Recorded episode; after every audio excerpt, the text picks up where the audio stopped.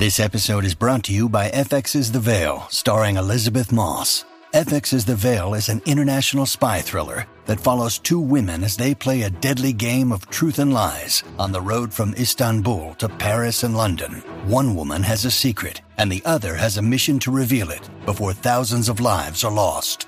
FX's The Veil, now streaming, only on Hulu.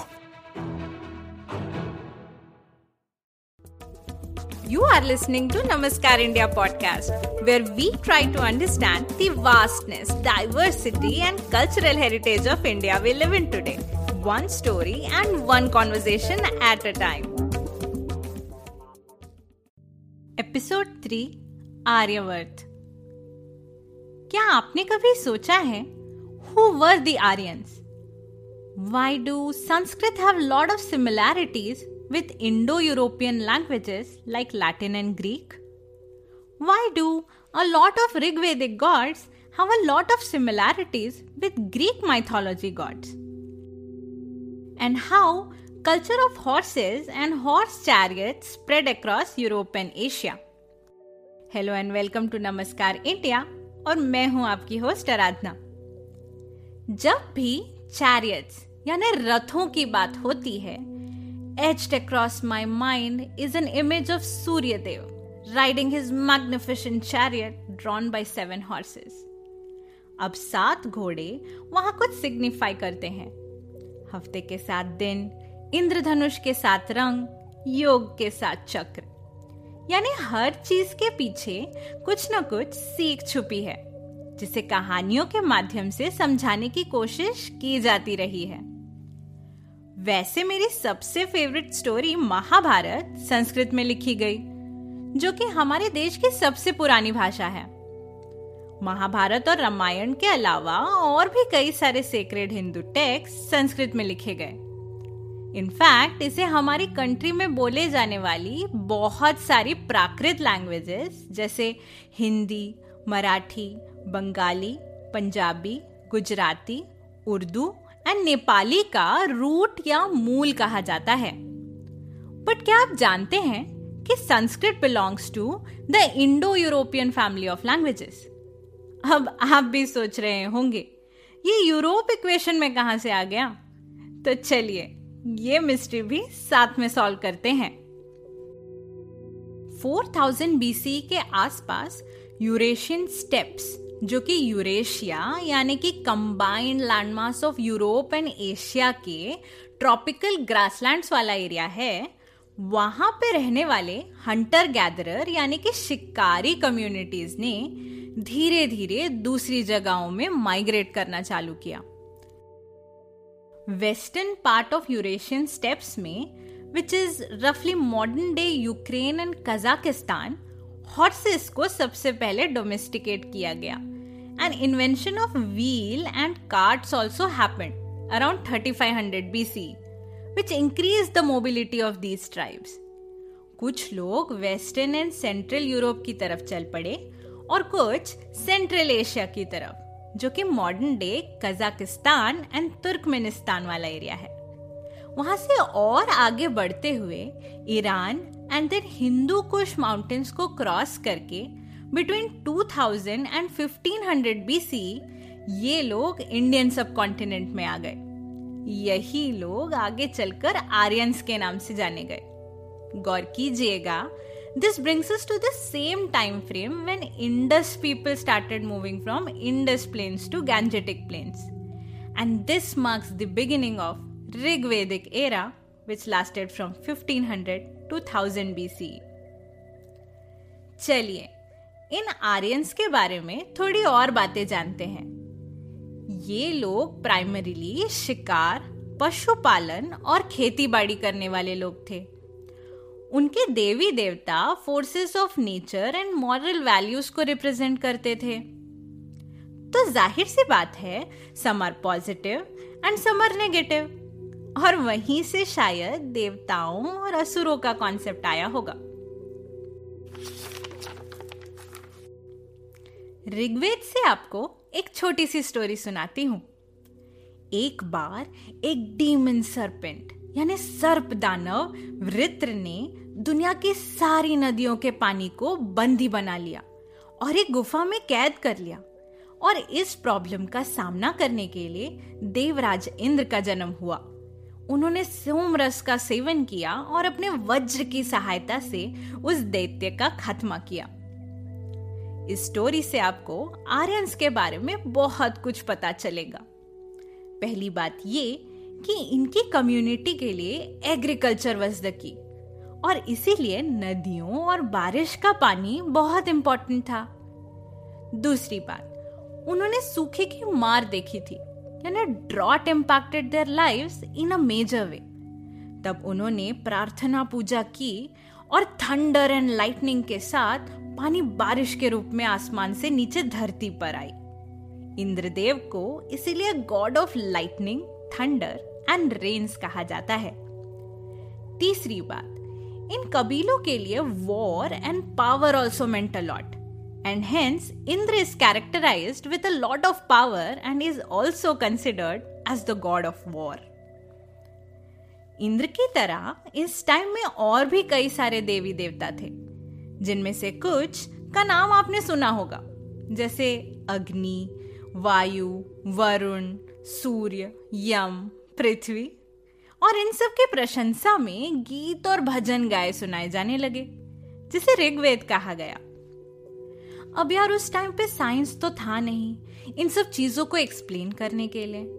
So everything was associated with spirits magic और in short God मतलब ये कि fact and fiction के बीच में lines काफ़ी blurry थे।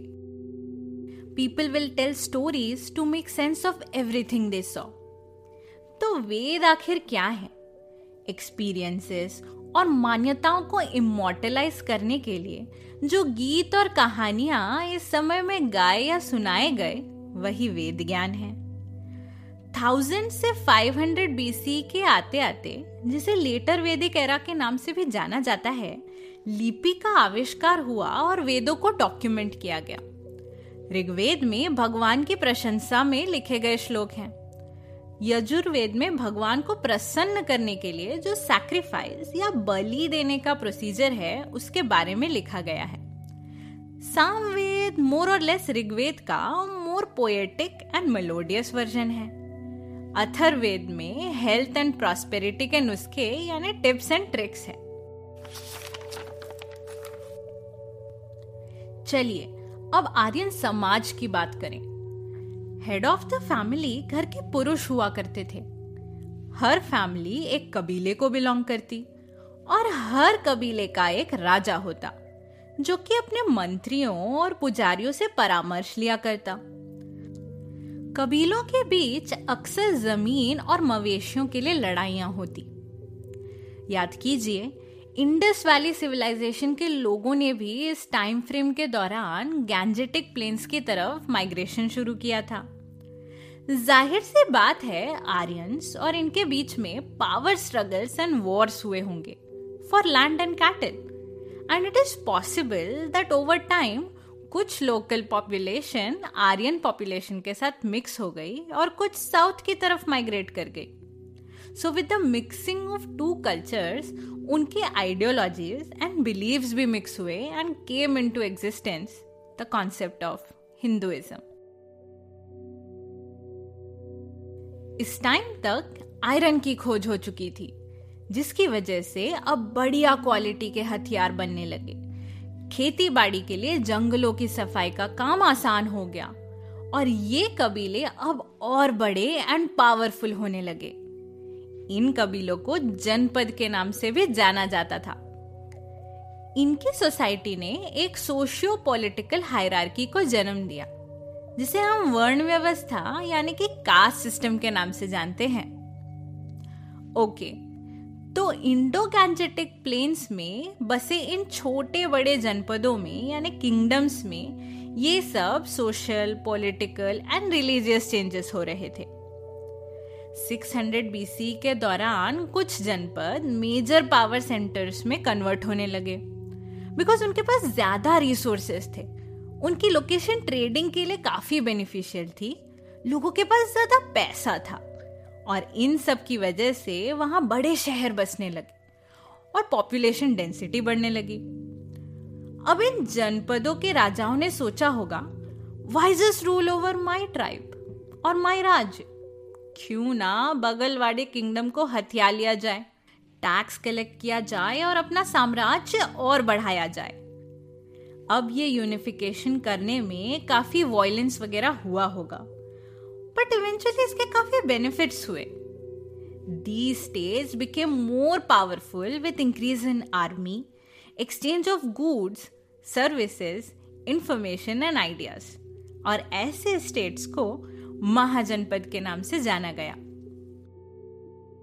इंडो गैंजेटिक प्लेन्स में ऐसे 16 महाजनपद हुए, जिन्हें collectively Aryavarta meaning abode of the Aryans के नाम से भी जाना जाता है। और ये थे अंग असाका अवंती चेदी मल्ल मत्स्य पांचाल सूरसेना वाजी वत्स गांधार कंबोजा काशी कोसल कुरु और Magadh All of them were monarchies except Vaji, which was a republic. आप भी सोच रहे होंगे ये सारे नाम कुछ सुने सुने लग रहे हैं और आपका अंदाज़ा बिल्कुल सही है। महाभारत की कहानी में आपने इन किंगडम्स के बारे में सुना होगा। आइए, इस टाइम पे हो रहे रिलीजियस चेंजेस को समझने की कोशिश करते हैं। जैसे कि हमने बात की, इस टाइम पे यज्ञ पूजा, अनुष्ठान, बलि और दान दक्षिणाओं की प्रथाओं को काफ़ी महत्ता दी जाती थी।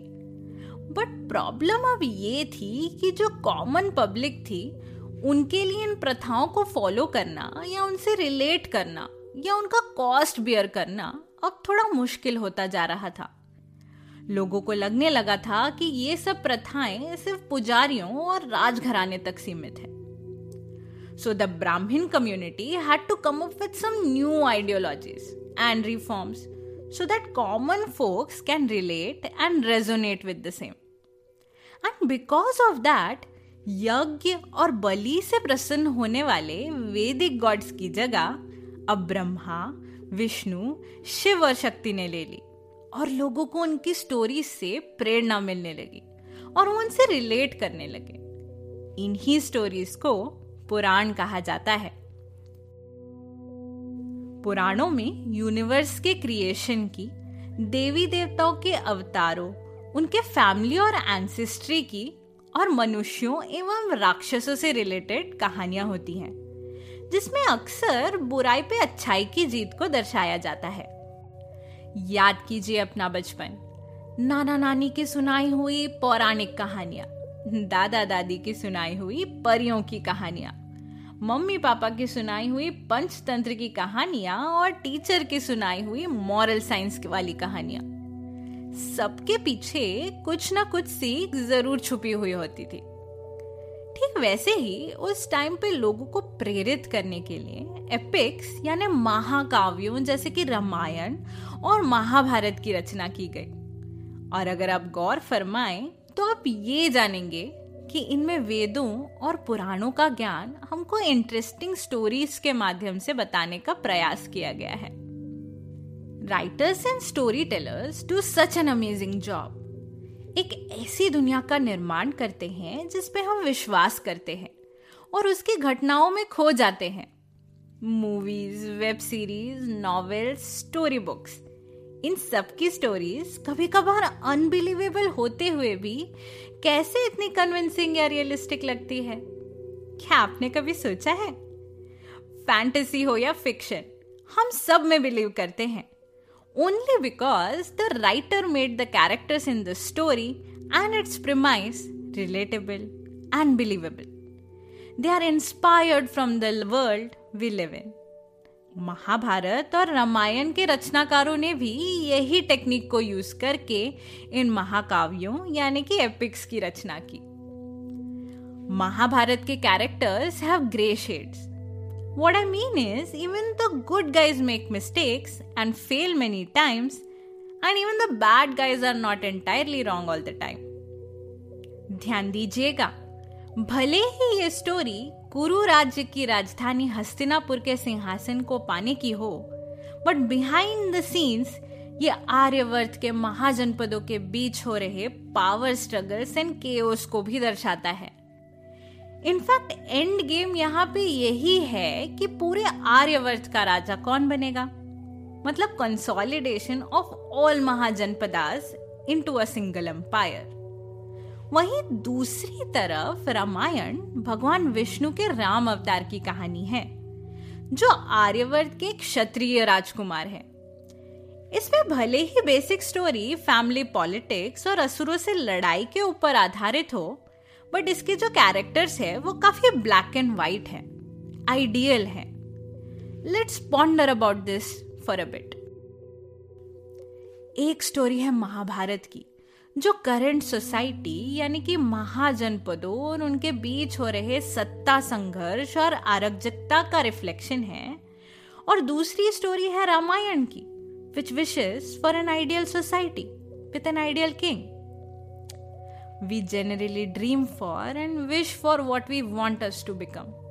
So, shayad, the society did want their future society to look more like Ram Raj and their future kings to be like Ram. Both epics, Ramayan and Mahabharat, करीब 400 एंड 100 BC के बीच लिखी गई। लोगों के जीवन को सही आकार एवं दिशा देने और आदर्श विचार को प्रेरित करने के उद्देश्य से। And with the hope that they will become the means by which knowledge and wisdom will be pass from one generation to another Next in Namaskar India, we will also have some special episodes. जिसमें हम कुछ ऐसे topics पे बात करेंगे जो हमको India की स्टोरी को और गहराई से समझने में सहायता करेंगे अगले स्पेशल एपिसोड में we will talk about linguistics archaeology and DNA genetics studies जिन्होंने हमारे अतीत के कई रहस्यों पर से पर्दे उठाए stay tune and hit that subscribe button so that you don't miss on any updates thanks for listening and this is your host Aradhana signing off until next time अगर आपको ये एपिसोड पसंद आया हो तो अपने फ्रेंड्स एंड फैमिली के साथ ज़रूर शेयर कीजिएगा. And don't forget to follow Namaskar India on social media for latest updates.